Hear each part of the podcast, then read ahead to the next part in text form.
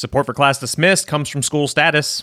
School Status helps educators at every level take control of student data for increased outcomes and meaningful stakeholder engagement. Find out more at schoolstatus.com.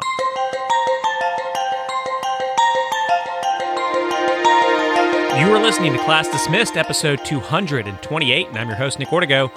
This episode, a new report claims that the pandemic erased two decades of progress in math and reading. We'll take a closer look at the details. Stay with us.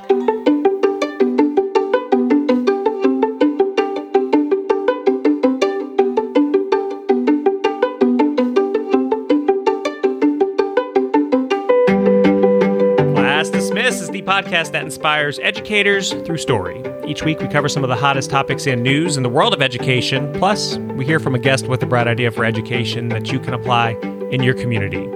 Today, our guest gives us some guidance on how to talk to kids about 9 11, especially how to navigate that conversation with the little ones.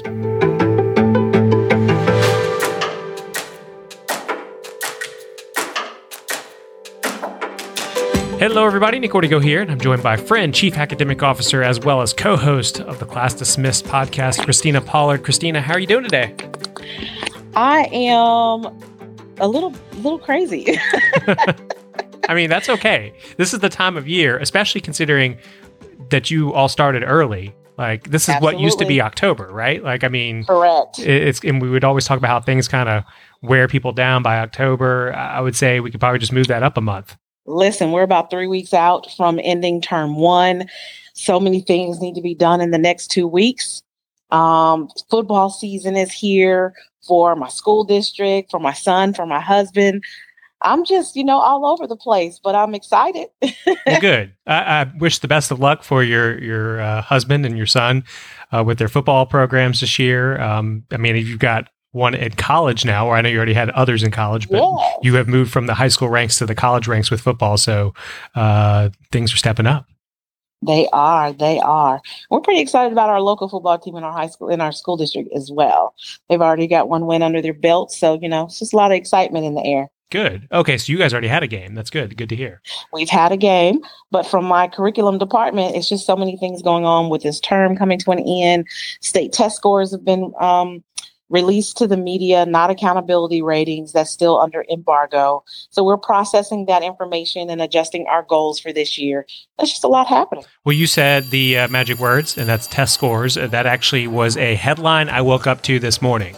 Um, I don't know if you had a chance to see it or not yet, but it's in the New York Times as well as many other publications. And the headline says the pandemic erased two decades of progress in math and reading. And this is based off of the uh, National Assessment of Education Progress. And they were mainly focused on nine year olds and how they performed in math and reading. So I, I can go into the details or I just can with get the your. title of that, I want you to go into details, but before you do, just with the title of that, that catches me a little bit off guard. The state of Mississippi, in particular, has made you know multiple gains as far as the NAEP assessment is concerned, um, and then we've just released some of our state results. We know that there might be um, a little bit of inflated growth, but we know that there should also be some increases in proficiency across the board. Um, within our state simply because we've ramped up our efforts. We implemented so many different strategies to try to reach our children at home and at school. And it just strikes me as odd to say that we've erased two decades worth of, of learning when I just have to throw this out there. Common Core standards haven't even been out for two decades. Well, I'm, I'm glad to hear that you all feel like you've had progress because that would not jive with what this says. And we'll go into some of the numbers here. It says the tests were given to a national sample of 14,800. So that's a pretty big sample of nine year olds. is. Um, and it says they compared that with the results of tests taken by the same age group in early 2020, just before the pandemic took hold on the United States. And so it goes into it saying that um, the declines spanned almost all races and income levels and were markedly worse for the lowest performing students, while top performers in the 90th percentile showed a modest drop, three points in math. Students in the bottom 10th percentile dropped by 12 points in math, four times the impact as those higher percentiles. So I, I guess I have my own opinion about hearing that bit of data, but I want to hear. I think hear. they're dramatizing this. Okay. I mean, I know we've had some learning loss. That's one of the biggest buzzwords right now. But I just don't want it. It's coming across like doom and gloom for me. And I think that's what bothers me. Um, and I want to say that no matter what the conditions were during the pandemic, teachers and principals and children did their absolute best. We never stopped teaching at high levels. And so I I just I disagree. I feel like the headline is slightly misleading. Those are minor gains in my opinion, but you know, I'm not an expert. All right. So when I hear the whole thing about like those in the 90th percentile showed a modest drop and and then in the 10th But you percentile said 3%. yeah, the 90th percentile apparently dropped 3 points in math, which I think that's considered modest. But then students in the bottom 10th percentile dropped by 12 points in math. So I guess what I hear, and I'm making assumptions that, and I don't have the expertise that you have, but I'm almost thinking, all right, well, those kids that maybe struggled in the classroom before the pandemic, then had to go home, maybe didn't have the parental support to do remote learning.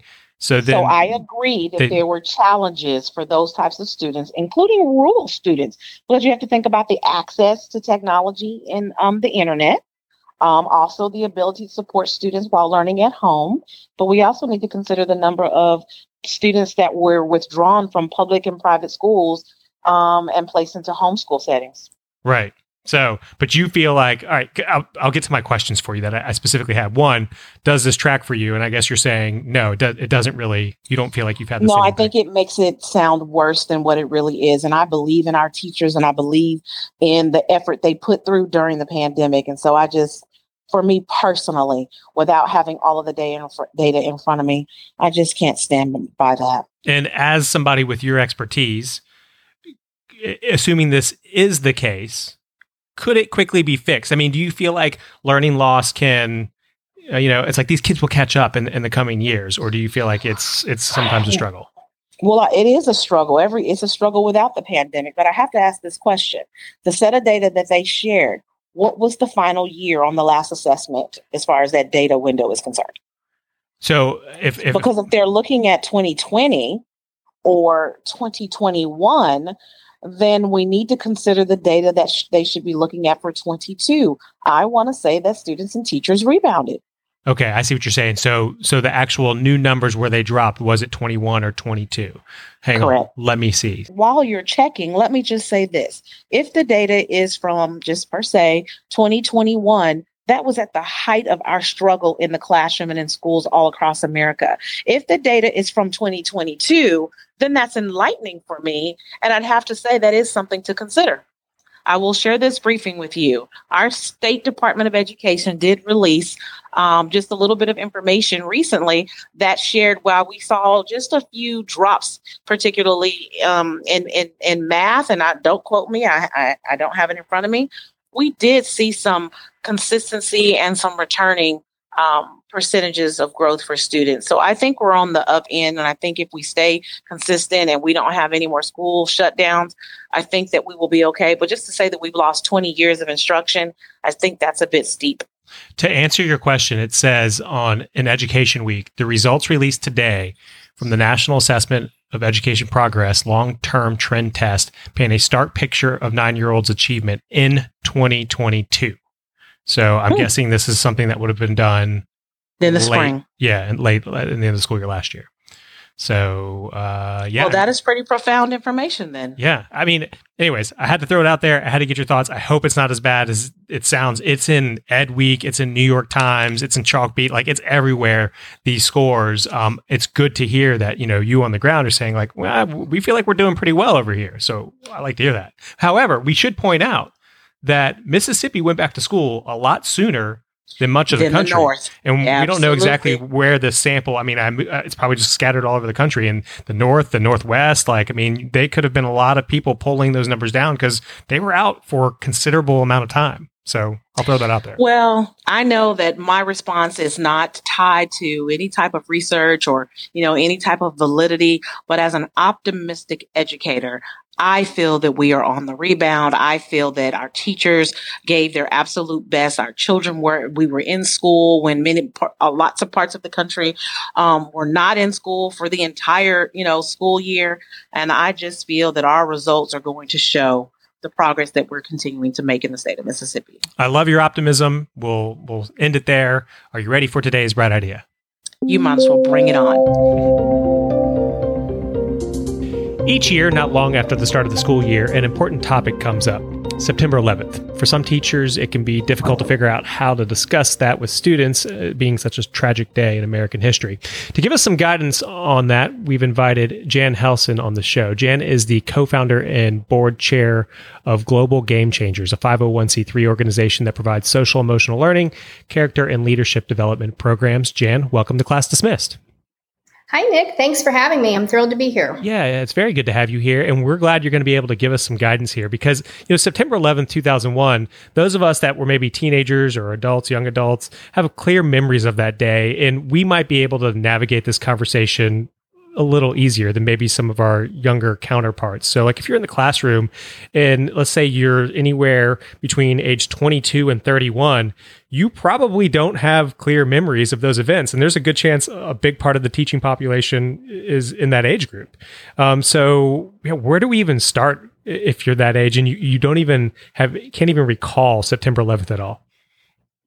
Great question. So, from from a teacher's perspective, um, if they didn't live through it, um, or if they were very young, um, they they lived and grew up with members of their family and their community who who were aware of it. So I think that and and considering the aftermath and the years that went on, um, where there was references to it, teachers were um, exposed to it even as children, even if they were not alive or directly, you know, um, aware of it during their early years. So I think that there is a natural connection and understanding of the importance of it and its relation to history and its relation to um, remembering it every year.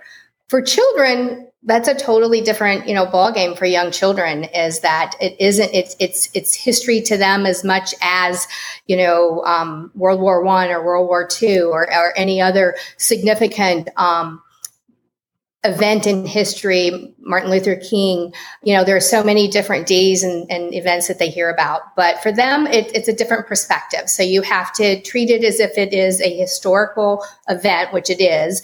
And for them, it's a history lesson and how you learn from that.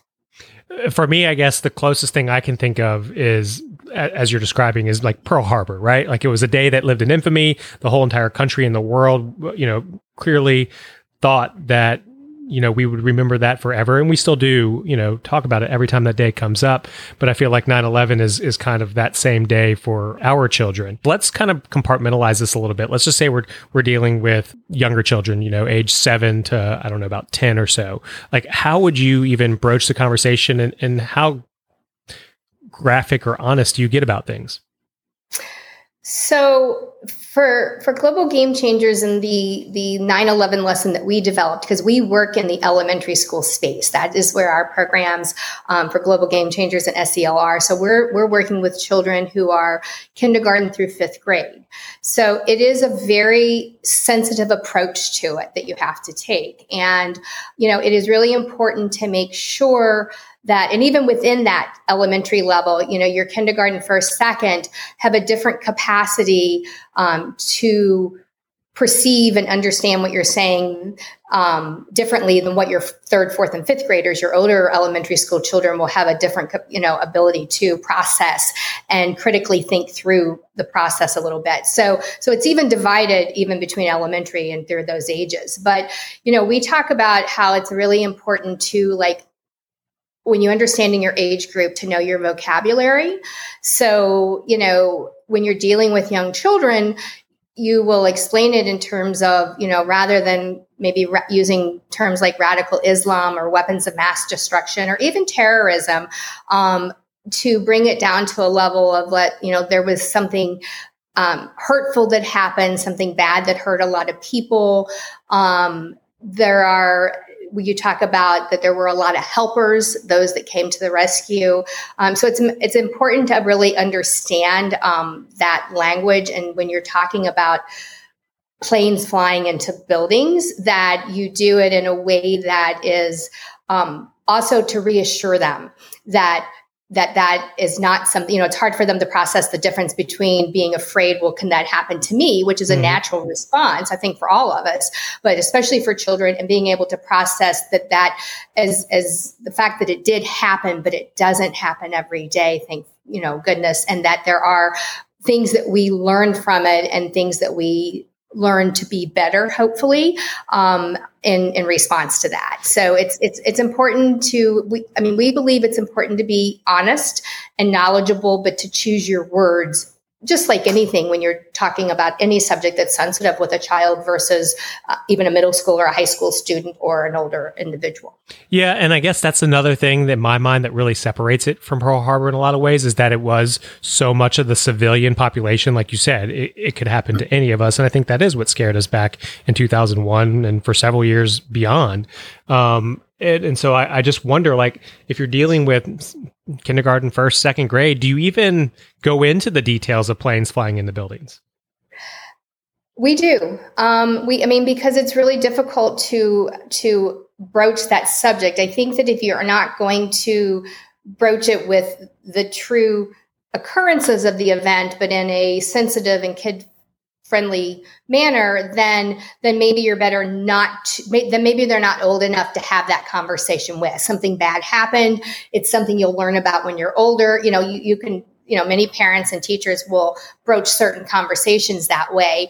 Um, however, we do have kindergarten students and first grade and second grade students who we who we do and our teachers do have those conversations. And we have for for us personally because again it's that space with global game changers that we're in as elementary we have an animated video of of young children learning about it and doing a um, a vlog um, about the events of that to help another child understand what happened. So it's kind of told through the lens of children telling other children older children telling younger children um, but we do think it's important to be honest if you're going to tell it because it's it's important for them to not have um, inappropriate or wrong conceptions of what happened. Um, by the same token, an important part of that lesson is to also talk about the resilience and the though it was a terrible event that happened in our history that it's also important to focus then on all of the amazing people who rose in service and the first responders and the many years after the military people who fought for our freedom and all these people that stood by in our entire country. I mean, everybody was affected and people came from every state all over to go to New York or to DC or to Pennsylvania um, to help those, to, you know, to help and to pitch in. And so I think that and we survived and we um, we lost people and it was really sad but i think that helping children understand that you can survive something bad happening and that they're they are that it builds resilience that we all need to have and that kids have to build that core so that they are strong you know as they grow go through life and can handle the things that come along that are not also good. Hopefully, not as bad as 9 11, but we all know that there are good things and bad things in the world. And we all have to learn to manage those and process them. And this is another one of those lessons. You mentioned this, and I, I want to drill down in a little bit. You know, again, your um, organization is Global Game Changers. The website is globalgamechangers.org. If you um, go to that page, and then you'll see at the top special programs, and then one of the lessons on that drop down is actually the 9 11 lesson. How long have you guys had that up and available? Is this the first so year, or has it been a couple years? No, this is actually our third year. Okay. Um, so we received a grant um, through um, AmeriCorps, um, and they sponsor um, educational programs and service related programs for nonprofits that um, are all about the Day of Service and Remembrance, which is the 9 11 Day of Service and Remembrance, to make sure that people do not forget. And we felt very drawn to applying for this grant through AmeriCorps because resilience and building core competencies in children to help them process things that happen in the world that are difficult is an important part of what our core global game changers curriculum does. And we want children to be able to rise and be resilient and have leadership skills and and, and confidences and um, feel good about themselves and the world but also know how to process and handle things that are not always so good. And that's that's an important lesson that kids have to learn early or they have a, they have difficulty as they get older um, with anxiety and different other types of mental health issues. And so the better that we can help them have a stronger beginning the better off we believe that they can process and be you know successful throughout their lives. It's a great resource. Do you do you all see like a spike in traffic as september kind of comes around um, having had it up for a few years significantly. So um, our first year, we had over um, so the the lesson, our 9/11 lessons, as you said, you, you can navigate to it through the Global Game Changers website, but we also you can also go straight to 911lesson.org, and um, that site gets our first year we had over 100000 visitors oh, wow. um, to that and those were mostly teachers and parents um, so, you know, teachers were tenfold reaching 10 or 20 it happened to be during the pandemic obviously 2 years ago but they were doing our lessons online as part of their um, nine as part of their online lessons school lessons for 9-11 and last year again we had an excess of that 135 some thousand. And so it's grown exponentially and especially for the space that we're in um, it has been a resource for teachers for elementary school who really want to, to make children aware, but at an age appropriate way. And, mm-hmm. and a lot of the younger resources are just not as prevalent, although there are some, and there's some great ones. The museum and the memorial in New York has some great resources. Um, but there are, but ours are very kid friendly because that's especially using the animation and the characters that we use in our curriculum. So they're built around that. So they give them not something just an, an, academic lesson, but it gives them service projects so that they can learn to give back to other people in the way that so many rose in service to do well for our country and, and each other at that time. So we're teaching service at the same time, which is a core part of how we build social emotional learning competencies is using, is using service learning. You hit the nail on the head, I think. I mean, I think most of us could probably figure out how to navigate the conversation with a high schooler. But but with these elementary school kids, it's difficult. And just looking at what you guys have set up here, it does look amazing. Um, the uh, question I would ask though is, you know, I kind of started talking about how a lot of us have our own memories of 9/11. Not all, but many of us. Should we, you know, bring those memories up in the classroom during the discussion? Definitely. So we have, um, in fact, on on our um, website again, we have an, a teacher who happened to go to. He's an amazing teacher. His name is Brandon Graves. He's with the public school system. Um, we're based out of Louisville, Kentucky, so he's with the Jefferson County Public School System.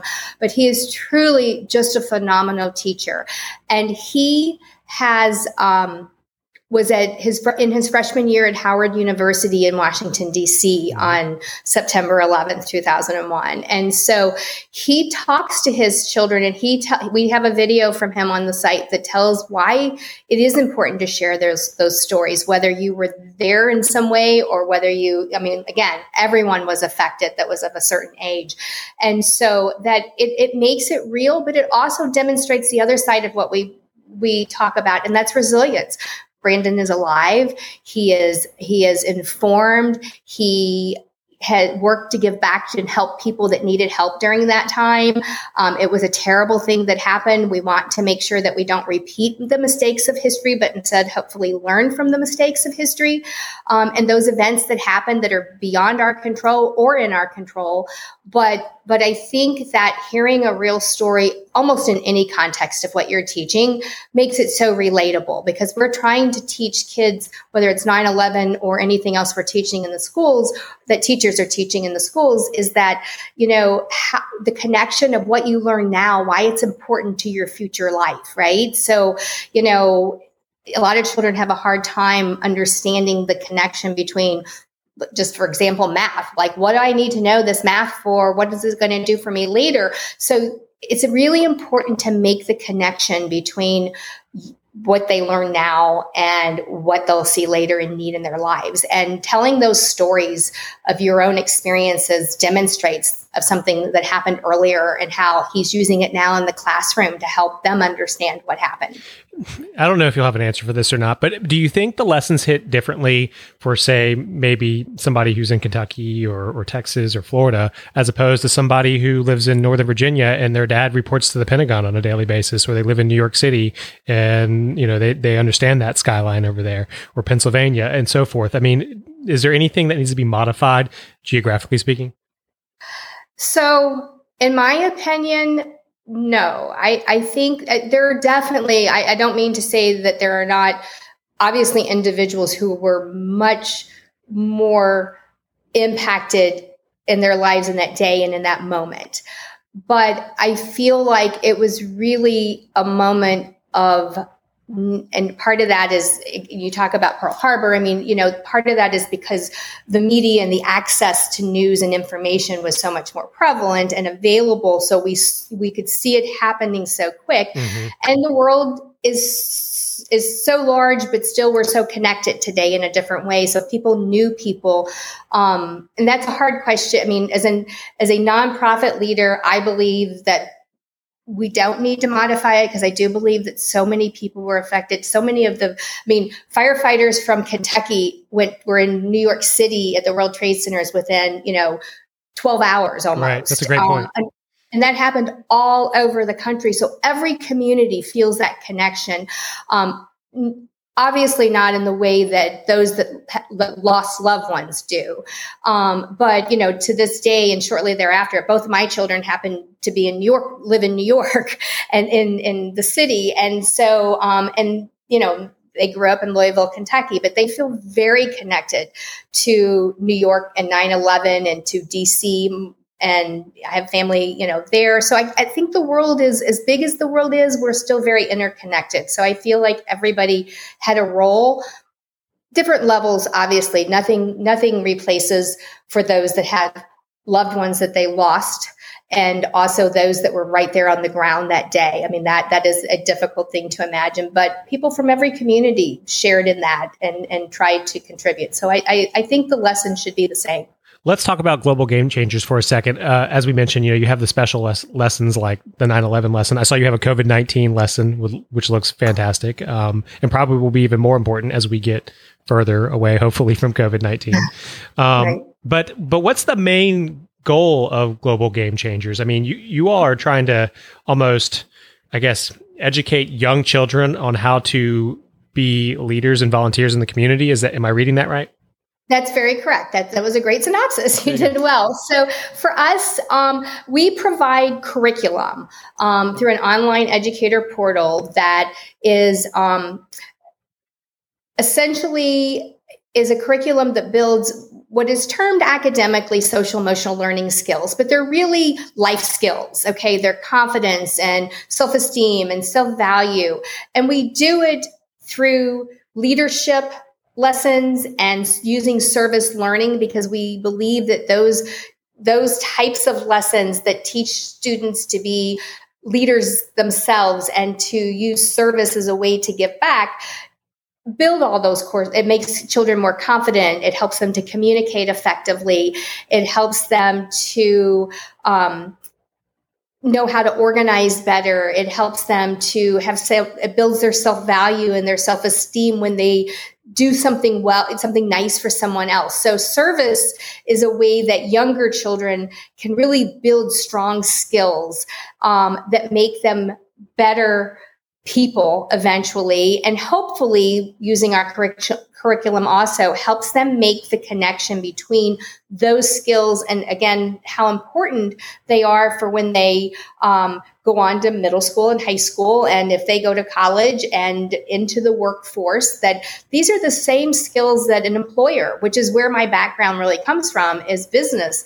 And um, that it's the same skills that that that you know we looked for in our employees that we're trying to make sure that students are nurturing and cultivating at a young age. And parents are doing it at home, teachers are doing it at school. I mean, hopefully, any positive adult influence on a child is helping a child to feel good about themselves. And by doing that, they will do better and prosper and overcome the adversities because everything's not always perfect and everything's not always easy. So, what you want them to know is that they can overcome those things and get better. And so that's what our curriculum um, provides teachers tools and resources and um, books and videos and um, all the resources. Um, and all of ours, um, we're very fortunate because we have a funder through the Novak Family Foundation. The David Novak Leadership Program funds us 100% um, for our online portal to teachers nationwide because they believe in leadership cultivation. And um, so we're very fortunate that a program that normally would be,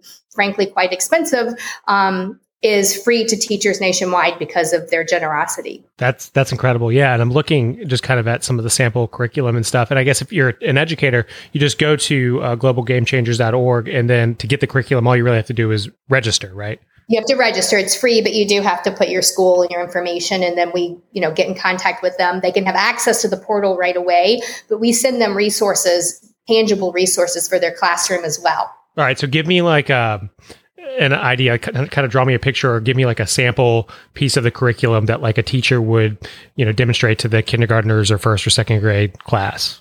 One of the first things that they'll they always do is they come into the classroom and they um, our, our curriculum is built around a, um, a, a, kid group of superheroes who fly around the world to recruit real life kids to join their alliance to make the world a better place. So those are the global game changers. And within the, the curriculum, there is a character called Crummy. And Crummy is a dark cloud that looms around and his and he represents apathy. And so the idea is that they learn to battle Crummy through service and doing good in the world by igniting good, which is our motto. And so teachers will um, start the classroom using a, a technique that we use for um, building culture and climate, which is SLAM. They want to slam crummy. So they always come in and find a way to identify a child as they see super, they see everyone as super. So they'll do, they'll point out a child in something super they've done. They'll look for leaders as part of, that's the L in, in SLAM. And they'll identify that and build a child's confidence or tell them, you know, something that they can do to, to aspire to be in that leadership role. Um, they address apathy affirmatively. So if you have children who don't understand or they're apathetic, which is a lot of what we're trying to get over um, um, for children to overcome so they have more empathy um, for people. Um, they address apathy affirmatively, and then they make every day a mission. So every day there is in the curriculum there is a new, a small mission where they do. Um, they give them out of the Ignite Good jar, and it's whether it's open the door for a friend or whether it's say something nice to somebody, just to plant the seeds of the basic kindness um, um, model. But then their lesson, once they get past that, our curriculum is built around a, a, equation my talent plus my heart equals my superpower mm-hmm. and so students study different causes we have 12 heart badges so they might be studying for instance um, the um, bullying badge and they will have a lesson where they talk about where when you go through the lesson it will give them information about what is bullying. They'll define words, they'll have buzzwords and why is it bad. And then they'll have an exercise where they role play or they role model um, back and forth so that they can interactively engage and understand. So they're not, it's not a very lecture based, it's a very project based curriculum. Um, and then ultimately they'll do a service project for that badge. So, for instance, they'll identify a talent um, that they have. They might like, um, like a very simple one for a young child would be drawing, but they might draw a poster um, to advocate about not bullying. Um, we had a student one time who whose talent was playing basketball, and he knew that there was a child who always got bullied in school, and so his superpower equation that he worked on um, for the bullying badge was that he played basketball with the child who got bullied that nobody would play with. And he was like you know the the lead basketball player. And it built the confidence of that other child and made them feel more welcome. And as such the other children followed that leader's role that leader's actions and embrace that child as well. So they go through different projects for each one of these badges throughout the year um, until they ultimately put together their own superpower where they choose their talent, they choose their badge, not just the badge they've learned all year round, and they actually put a full superpower equation into action as their end of year project. I, love that. I mean, I, when I went to school, I felt like I did a lot of learning, but I don't know that I ever really had anyone push me towards service. You know, it was kind of like go do it on your own if you want. And, and I love that you guys are, are kind of pinning kids down while they're young and and teaching them that you know it's rewarding for both ends um, to use your talent and, and put it towards good. We think so, and and and those are skills that stay with them through through you know their entire life and their career, not just for service, but for for their careers and mm their their jobs. It's something they take into the workforce that become a core part of them. Right, no doubt. Well, again, uh, the website is Global Game Changers. You're listening to Jan Helson, um, the uh, co-founder and uh, board chair of the uh, organization. Uh, are you ready for today's pop quiz? Sure, I think so. All right. First question: If students could only go to school for one subject, which subject should it be? Oh, wow. Um, reading. What are we not teaching in school that we should be teaching? Project based learning, more um, real life experiences. What does every child deserve? A good education. What's the biggest challenge for today's educators? Bureaucracy. What's the best gift to give an educator? Support. Which teacher changed your life?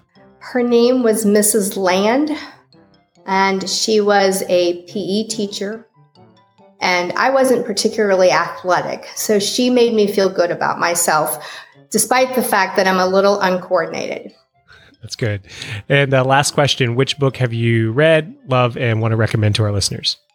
So I recently read um, my most recent book that I have read is "Take Charge of You" um, by um, David Novak, and um, it is and Jason Goldsmith, and it's a book to um, about leaders, and I love it because it's about helping everyone understand on a very basic level that they can have leadership skills and be a leader and how to take ownership of their own leadership without and we're not talking being the person in charge by being the leader but to be in charge of what you're doing and who you are i love it yeah i'm checking that out on amazon right now it looks like it's very highly reviewed thank you so much for sharing that um, and again, thank you for uh, coming on uh, Class Dismissed. That website is globalgamechangers.org. Thanks for joining us on the show. Thanks for having me. I appreciate it. It was fun. That's going to do it for this episode of Class Dismissed. If you want to send us an idea or comment, remember you can always email us at info at classdismissedpodcast.com or tweet us at classdismiss. We're here to support educators, but we need your support as well. So please subscribe to the show, and we'd also appreciate it if you could leave us a five star review on iTunes. On behalf of all the good people working at School Status and Christina, representing all those educators out there, thank you for listening. I'm Nick Ortigo, and I'll talk with you next week. Class dismissed.